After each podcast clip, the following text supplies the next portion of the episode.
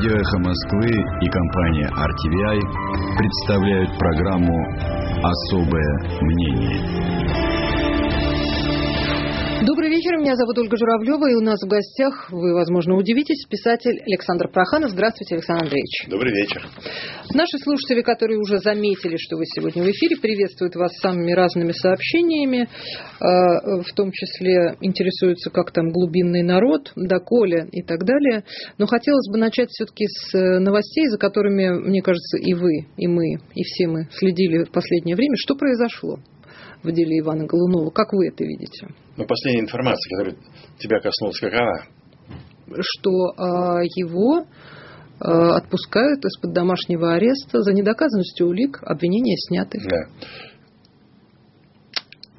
Во всем этом самое интересное, это заявление Владимира Матвиенко, которая сказала, что налицо провокация. Так. И действительно, все говорит о том, что эта провокация состоялась. Но я убежден, что освещая эту тему, государство, власть не раскроет сущность этой провокации. Она любопытна, и она опасна. Я, конечно, не, не латынина, и мне не открыты все карты, но кое-что мне удалось узнать или почувствовать.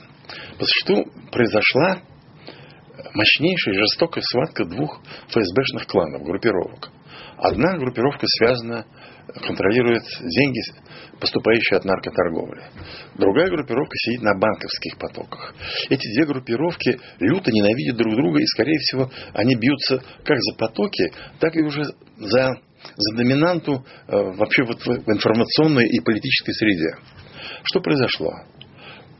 Группировка, которая ненавидит э, наркофсбшников, она одарила Ивана Голунова очень острой и мощной информацией которую тот опубликовал. Причем эта информация, она не добывается журналистским путем, то есть традиционно журналистским путем. Журналисты все пути, они журналисты ну, ищут. простите, а, источники, это тоже журналисты. Конечно, я и говорю, что одни обладают этими уникальными источниками, другие ими не обладают. Но иногда источники обладают журналистами. То есть источники и люди, которые стоят за источниками, они управляют журналистами. Одаривая... Это слив одаривая их вот такой уникальной информацией. Потому что, повторяю, мало кто из журналистов устоит перед э, какой-то сумасшедшей, потрясающей информацией. Хотя он догадывается, что она не полная, что за этой информацией есть какие-то лакуны. Так вот, Луну дали эту информацию, она исходила из, условно говоря, того ФСБшного клана, который сидит на банках. Отдали ему неполную, обещав дать вторую через некоторое время.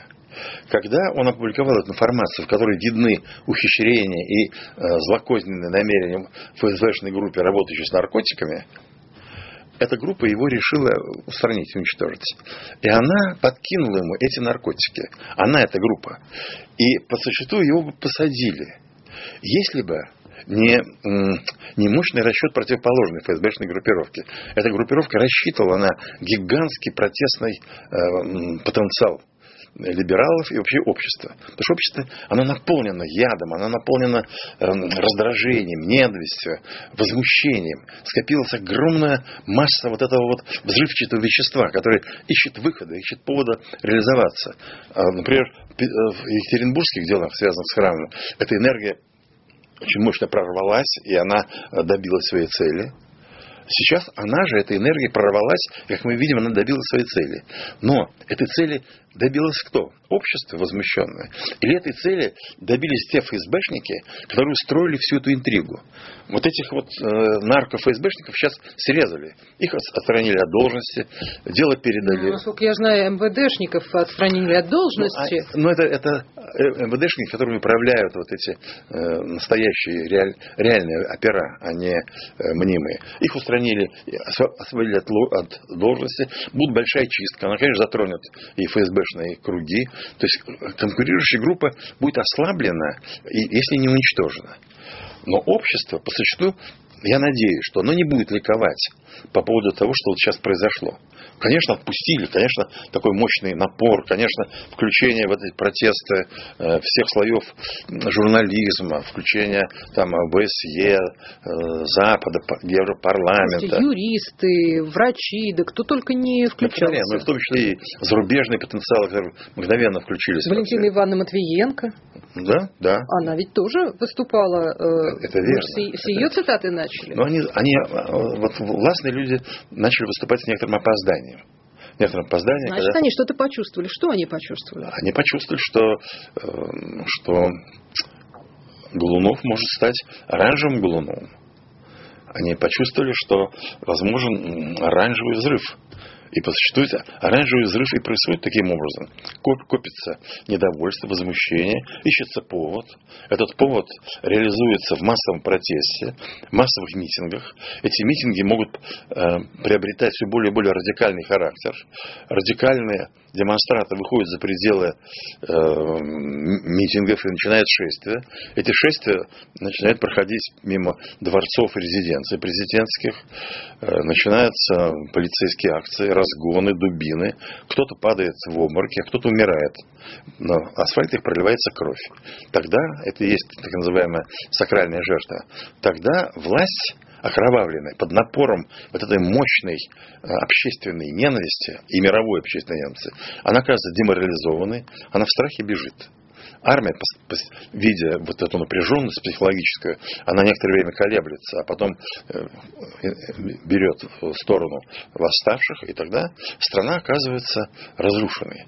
Поэтому говорю, что это, конечно, картина, которую нарисовал, она может быть слишком гротескна, и она может быть эм, для данного случая слишком радикальна.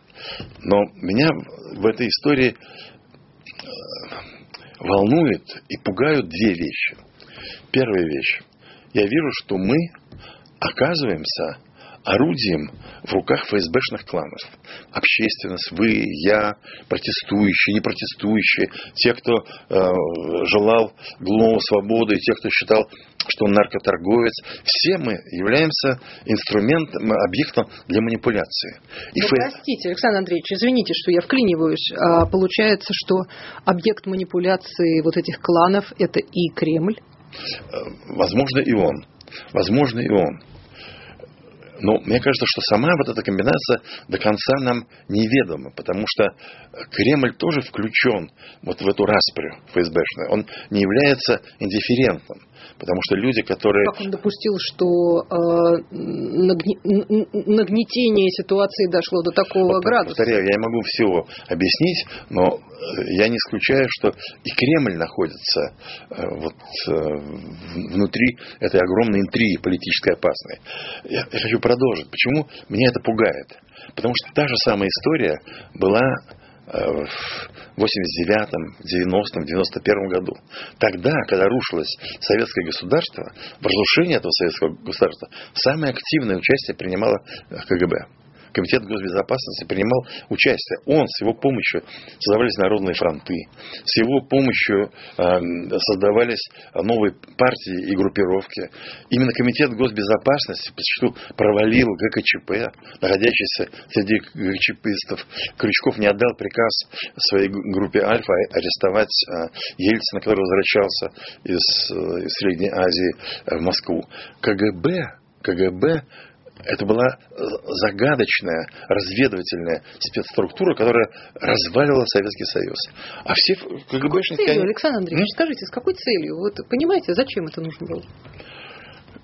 Не, не с целью, не с целью обогащения. Это сейчас целью является обогащение. Мне кажется, тогда, когда разваливалась империя Красная, возобладал взгляд, идеологический взгляд на то, что вообще империя не не, не оптимально, не рационально, что надо распустить империю. В либеральных кругах мы же видели тогда, бытовала концепция о том, что надо Советский Союз разделить на 80 фрагментов, и каждый из этих фрагментов автономно должен строить мировое хозяйство и Европу. Это говорил Попов, говорил об этом. Действительно, Советский Союз развалили на эти куски, не на 80, а на 20 вошли. Поэтому Андроповская идея о измельчении империи, о переходе от империи э, к какой-то другой форме, она была реализована э, госбезопасностью. Здесь мы делаем интригующую паузу. У нас в студии писатель Александр Проханов. Никуда не уходите. Ты, ты что себе думаешь? Реклама. Поселок бизнес-класса Руза Family Park расположен в окружении векового леса всего в 40 минутах по Новой Риге. На территории четыре озера, каскадные ручьи, фонтаны, зоопарк, спа-салон, банный комплекс, ресторан, детский клуб. Здесь вы можете купить уникальные лесные участки, построить дом или арендовать коттедж на любой срок. Руза Family Park. Звоните 495 182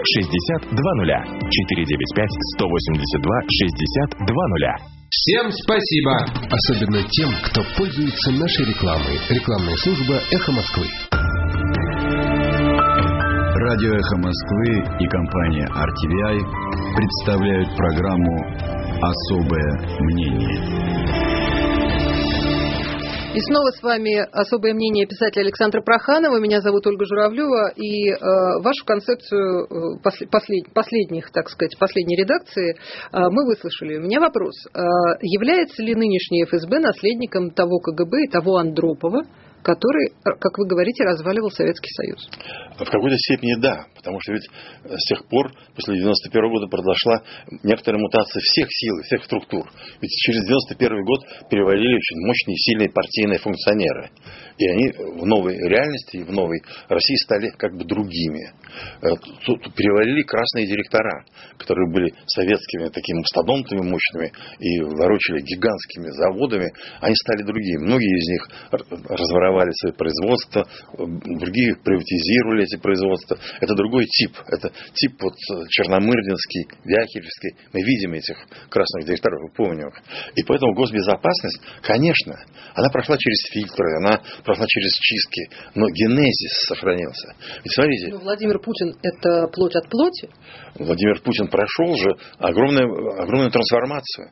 Он прошел, это что, тот э, скромный, э, может быть, робкий, незаметный э, подполковник или полковник, который сидел в Дрездене, конечно, это он чрезвычайно вырос, он стал огромным. По существу, второй раз в истории государства российского э, лидер лидером страны становится человек из госбезопасности. Андропов это раз, и Владимир Владимирович Путин два. Это подтверждает тезис, что, конечно, спецструктуры управляют миром, спецслужбы управляют миром.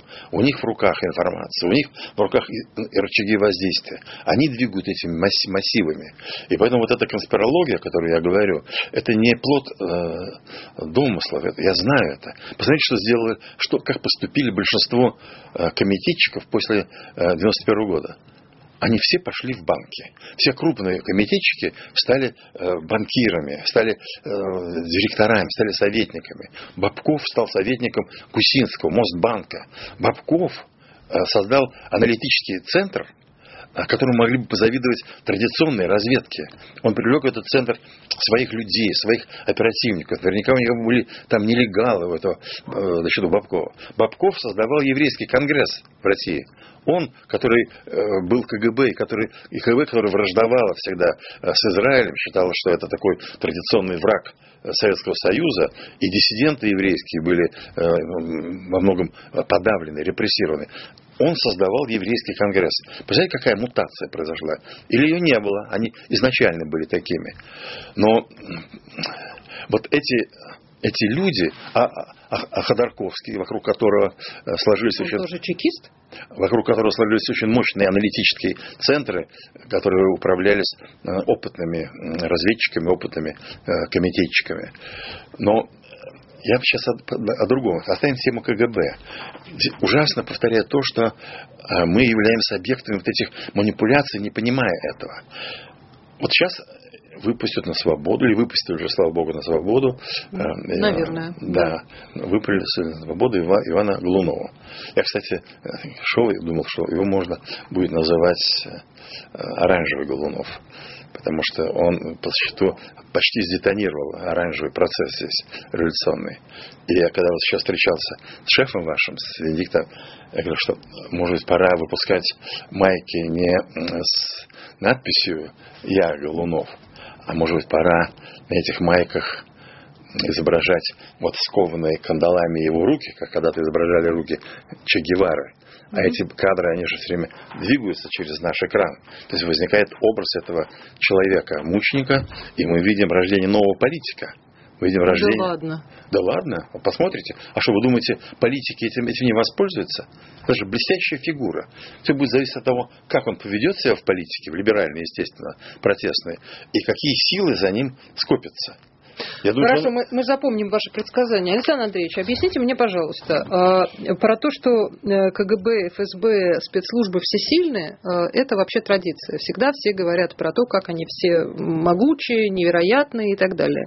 А почему, когда мы видим, ну вот как вы сейчас говорите, вроде бы плоды их трудов, это выглядит так жалко и непрофессионально, в деталях особенно? Ну, например, жалко и непрофессионально выглядело разрушение Великой Красной Империи. Как они жалко его разрушили? Разве так ее надо было разрушать? Это грандиозная операция, э, которой будут аплодировать в дальнейшем все спецслужбы мира. Как это жалко, непрофессионально. Все выглядит блистательно. Понимаете? Да? Просто, конечно. А Хорошо, раз... конкретно вот эта вот история, которую вы говорите, что одни э, э, значит, силы ФСБ против других сил ФСБ устроили. Почему те, кто устраивали, не озаботились тем, чтобы ну, хотя бы более-менее убедительную какую-то штуку создать. Это так нарочно было сделано? Нет, ну, а ведь мы же видим, что все им проходит бесследно, безнаказанно, существу. И это могло пройти безнаказанно, если бы, если бы не знаю что. Потому что вот этот вот вал, который поднялся, с одной стороны, это какой-то стихийный вал, какое-то преображение. Но мне кажется, что внутри этого вала есть стимуляторы – и вообще история, о которой мы с вами говорим, она не закончена. Она будет продолжаться. Согласна. Она будет продолжаться сегодня ночью, завтра утром. Посмотрим, что еще будет дальше. Вот завтрашний день. Пойдет э, протестная толпа на митинг или не пойдет? Пойдут э, в шествие э, значит, либеральные функционеры или не пойдут? Если они пойдут, мне кажется, они должны пойти.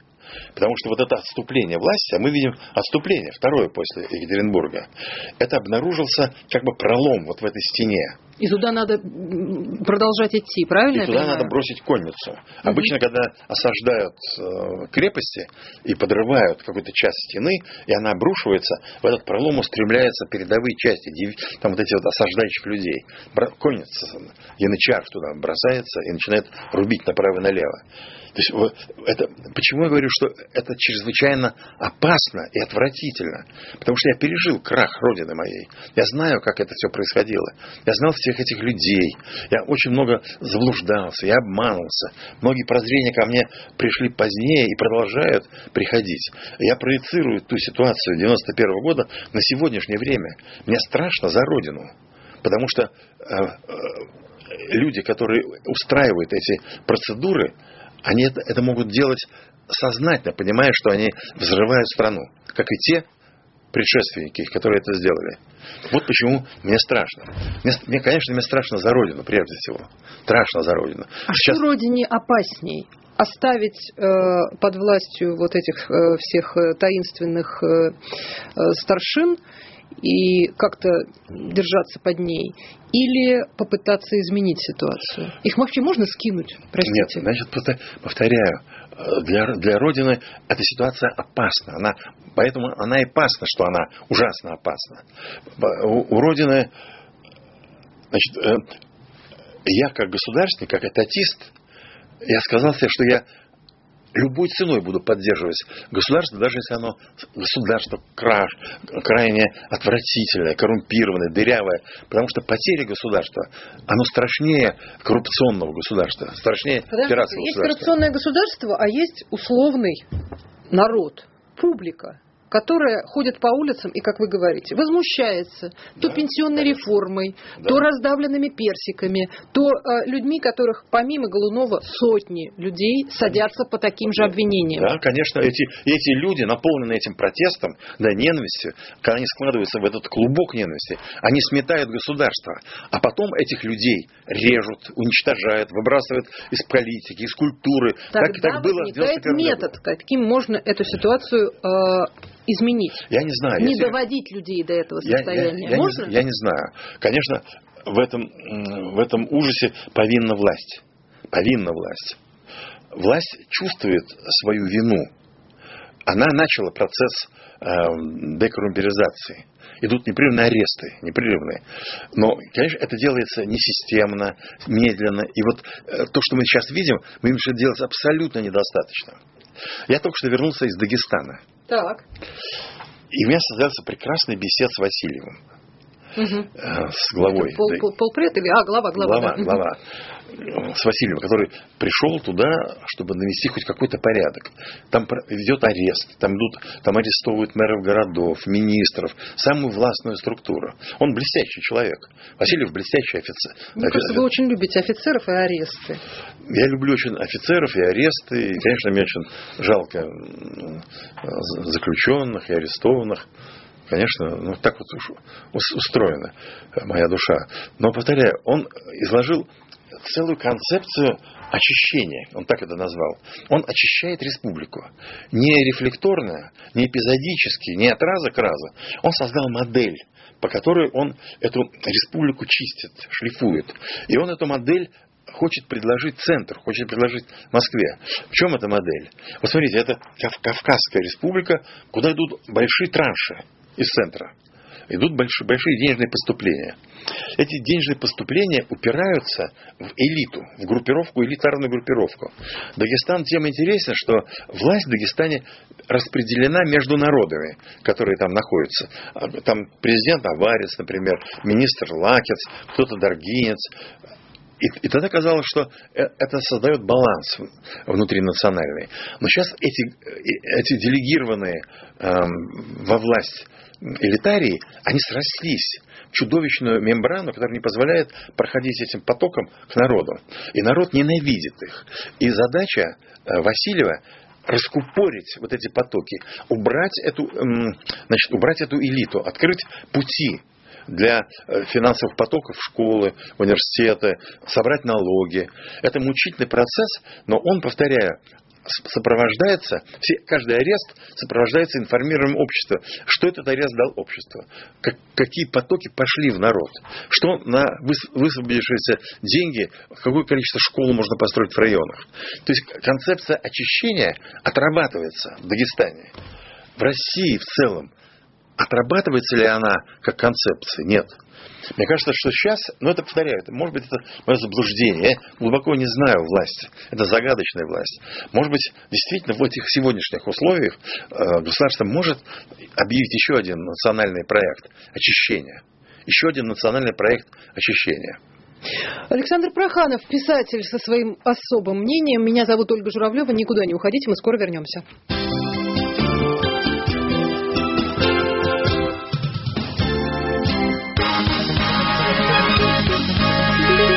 RTVI представляют программу «Особое мнение». И снова с вами Ольга Журавлева, наш сегодняшний гость, писатель Александр Проханов. Александр Андреевич, вам пишут э, разнообразные слушатели самыми разными способами, через сайт и э, повсюду. Э, чем пахнет духовность, как там глубинный народ, дышит ли еще? А вы, кстати, согласны с Сурковской вот этой вот идеей глубинного народа, что он где-то вот там существует и вы его видели? Она, интересная идея. У меня, у меня другая терминология, э, связанная с тем же самым, по-видимому. Что что сказал Сурков? Он сказал, как не стараются вот эти вот э, либеральные гримеры сделать э, русскую жизнь изысканной, прекрасной, западной, образованной. Как ни стараются они учредить здесь либеральное правительство, создать парламент, внести сюда вот эти основы западной демократии как дорого это и не стоит русскому народу, все эти ухищрения страшные, русский народ в конце концов опять выдавливает из себя Сталина. Он все выдавливает из себя Сталина. Это от Суркова это открытие очень важное. Я давно считал, что э, в России русская душа христианка, а народ сталинист. И поэтому выдавливание России, из своих глубин, из-под глыб, из-под вот этой, из-под золотых этих либеральных камзолов, выдавливания Сталина, это, конечно, поразительная феноменология русской истории. А о ней еще надо размышлять. Это непоправимо, так всегда будет, как вам кажется? Вот сейчас в России существует пять Сталинах. Пять Сталинов. В русской истории существует пять Сталинов. Первый Сталин – это Владимир Святой, который создал это первое мощное государство, соединил народы, финнов, славян. Поэтому ему да, памятник поставили, да? Э, ну, поэтому, может быть, да. И создал это государство, имперское государство, первую империю, и дал мощную идеологию православную. Первый Сталин.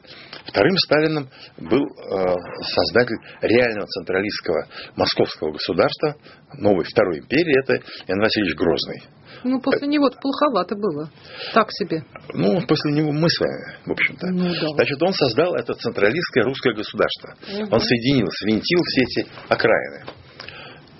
Третьим Сталином был, естественно, Петр Алексеевич, Петр угу. Великий. Он создал гигантскую империю, он ее модернизировал, он превратил эту империю в... Э, в... Как раз европейским лоском ее приукрасил. Да, да кнуты там, понимаете, да, да. полнаселения. Вырывание а, ноздрей. Угу. Какой там лоски? Это вот, вот угу. Оль, вот вы же абсолютно такой дикий русский человек. Да. И то, что вы пользуетесь французскими духами, это чувствует, не делает вас европейкой. Нет. Вы русская деревенская, извините, женщина или баба там. То же самое при Петре. Был лоск, была помада, был э, Диор, понимаете, были панталоны. А на самом деле русские махали топориком и по лесам расходились, когда нужно было. Это был, это был третий Сталин. Четвертый Сталин был Иосиф Виссарионович Сталин. Угу. Он опять Его-то мы знаем, а вот про пятого скажите. Он вытащил Россию из этой кровавой месива гражданской войны, тряхнул ее, поставил ее опять на ноги, подготовил ее к чудовищному сражению, создал и сберег гигантское красное государство и тем подтвердил свою сталинскую природу. И сейчас грядет пятый Сталин. А, так его пока нет? Его нет, есть его признаки. Я все, У ищу, кого? я все ищу признаки Сталина Владимира Владимировича Путина. Я, я мечтаю вот, кстати, Игорь из Липецка нашел, вы когда говорили про э, Васильева и про очищение, а, это уже было. Называлось не очищение, а чистки. Ну, он, Технология-то известная. Он, наверное, прочитал историю Сингапура, наверное, да? Он взял ну, перестань, это... какого Сингапура? Ну, а, перестаньте. А, ну, везде чистки. Чистки идут повсюду. Что такое чистки? Борьба с отходами. Это чистки. Нужно уничтожать помойки в городах, нужно уничтожать помойки отходы в обществе, нужно уничтожать помойки в душе, Храмы для этого созданы. Слушайте, если это будут делать те же самые люди, которые э, подбрасывают наркотики или объявляют педофилами, то спасибо большое за такие чистки. Тогда, тогда ничего не получится. Тогда да, ничего не получится. Не а, получится. Если это будут, а если будут делать другие люди, тогда А получится. где мы их возьмем? А давайте поищем. Кто эти люди? Вглядитесь пристально в меня. Нет, нет, Александр Андреевич, что-то я не уверена. Вот эти маловеры. Ну, да, они-то нас и погубят, я поняла. А расскажите, пожалуйста, еще вот у нас есть некоторые признаки, как бы сказать, потепления, оттепели. Ну вот, Голунов, понятно, это прям какой-то совершенно особенный случай, но вдруг Роском, нет, Рос, Роском или Росприроднадзор а, вдруг говорит, что не стоит э, давить э, и уничтожать продукты, которые еще съедобны. А это же вроде как наша скрепа была уже в последнее время. Все, как найдем яблоки, так давай их танком давить. Как найдем сыр, так давай его жечь. А что это вдруг? Еда кончилась? Или гуманизм проснулся? Может быть, это связано с летом созревание плодов, может быть, что-то. Это как бы праздник урожая. Сезонное что-нибудь. Это сезонное потепление. Понятно, хорошо. Нет, а на самом деле вы вот как воспринимаете? Да никак. Мне это, мне это просто подход. неинтересно. Это отсутствие, отсутствие еды э, тоже иногда раздражает публику. Нет? Ну ведь сами говорите, возбуждает народ э, я, всякими я, нехорошими я не видел, вещами. Я не видел отсутствие еды в такой степени, что это порождало голод. Я Нет, слышал постоянно, я не про что... голод, я говорю про недовольство. Понятно. Вот смотрите, Росстат нам говорит, что там такой-то процент семей может э, заработать только на еду. Да. В лучшем случае там да. еще на пальтишко на всю семью. Там такой-то процент, значит, сводят концы с концами, но с большим трудом. Крупными покупками э, вообще да. могут похвастаться далеко не все. Это не вызывает недовольства? Ну как же, огромное недовольство. Причем это э, вот это таяние семейных бюджетов, увеличение числа э, вот, нищенствующих, это как раз то чудовищное явление, которое и губит сегодняшнюю Россию, которое ведет нас к взрыву. Причем это делается, это не равенство в нищете. Ведь русский человек готов терпеть равенство в нищете. А это нищета на фоне чудовищных баснословных состояний. И эти баснословные состояния, они принадлежат людям, утратившим инстинкт самосохранения. Они демонстрируют это состояние. Ведь все знают, а, а, а, э, укрыть это невозможно. Интернет дает возможность все это раскрыть немедленно. Все знают, как они живут. Все знают, что у них не один, а двенадцать самолетов. Что, знают, какое количество дворцов. Вся элита, она она... Журналисты-расследователи, они как раз нас регулярно снабжают этой информацией. Я говорю, журналисты-расследователи, а их снабжают какие-то группы из ФСБ этими расследованиями. Поэтому, повторяю, вот это чудовищное, безумное обогащение на фоне нищания, это порождает не только раздражение, это порождает бунт. Потому что, это объясните мне, Александр Андреевич, потому если что, вы это все понимаете, потому почему что, там не понимаете? Потому что, потому что, конечно, за вот эти годы у, у России и у народа украли марсианский проект, он не состоялся. Mm, у России, я как раз хотела вас спросить, у, у России, он? у России украли всю реальную демографическую э, политику, потому что люди перестали рожать, женщины перестали рожать, и все эти материнские капиталы это смехота, это капли. У России украли, по-видимому, Северный морской путь. У России украли Россию. И это, это видно, потому что... А кто же это сделал? М? Кто сделал это? Вот это все те, кто, кого потом нужно будет чистить. Это все те люди, э, которые должны быть устранены, э, чтобы получилось, э, чтобы Россия сберегла себя. И это произойдет. Это неизбежно произойдет. Потому что я вот, вот эти сегодняшние события с э, Голуновым, они, конечно, порождают вот такого рода размышления, такого рода проекты, которые сейчас будут высказываться и в политике, и, наверное, наши политические демагоги им будут э, демонстрировать. Вот я сейчас очень много езжу по стране, очень много. У меня целые программы на России 24 в поисках русской мечты. И поэтому я уже объехал 30 регионов. У меня поездка э, в месяц, 2-3 поездки.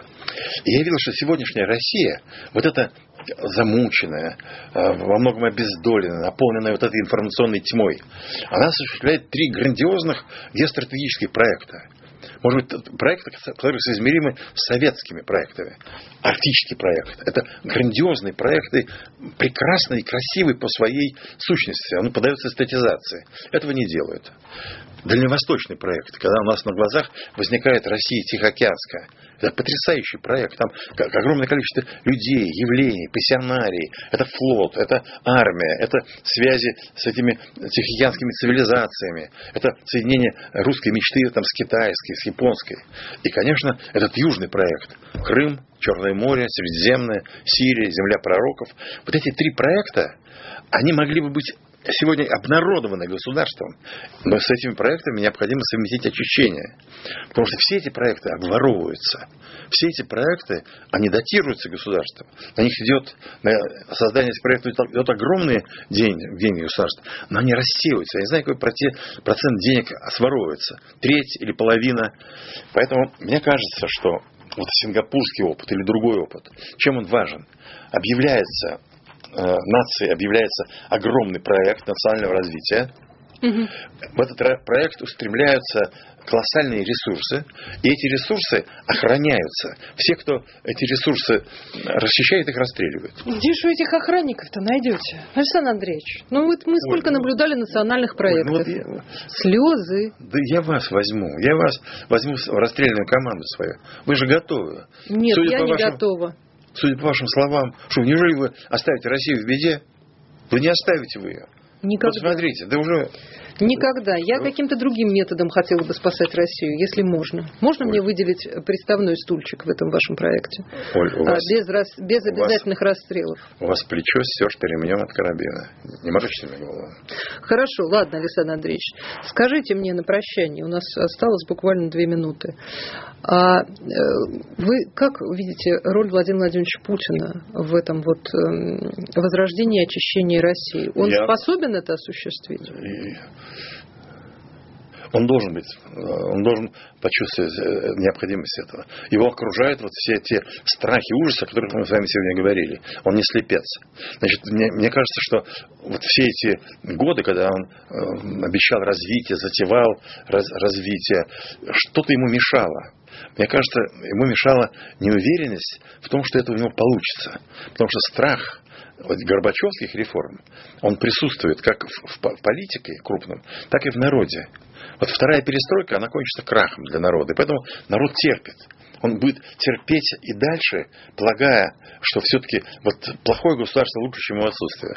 И политик тоже, даже Путин, его тоже пугает возможность вот взрыва, неточности. Это же мы сейчас живем с вами вот в эти дни. Россия это Чернобыль. Россия это четвертый блок. Саркофаг кто строить будет? М? Кто саркофаг будет строить? Я думаю, что саркофаг будут строить уцелевшие, а взорвать, взорвут Чернобыль самые разные люди, включая и э, лидеров оппозиции. Видимо, и вас также. Александр Проханов, писатель, инженер человеческих душ, был сегодня у нас в студии. Меня зовут Ольга Журавлева. Всем спасибо, всего доброго. Эхо твоего города вместе с радио «Эхо Москвы».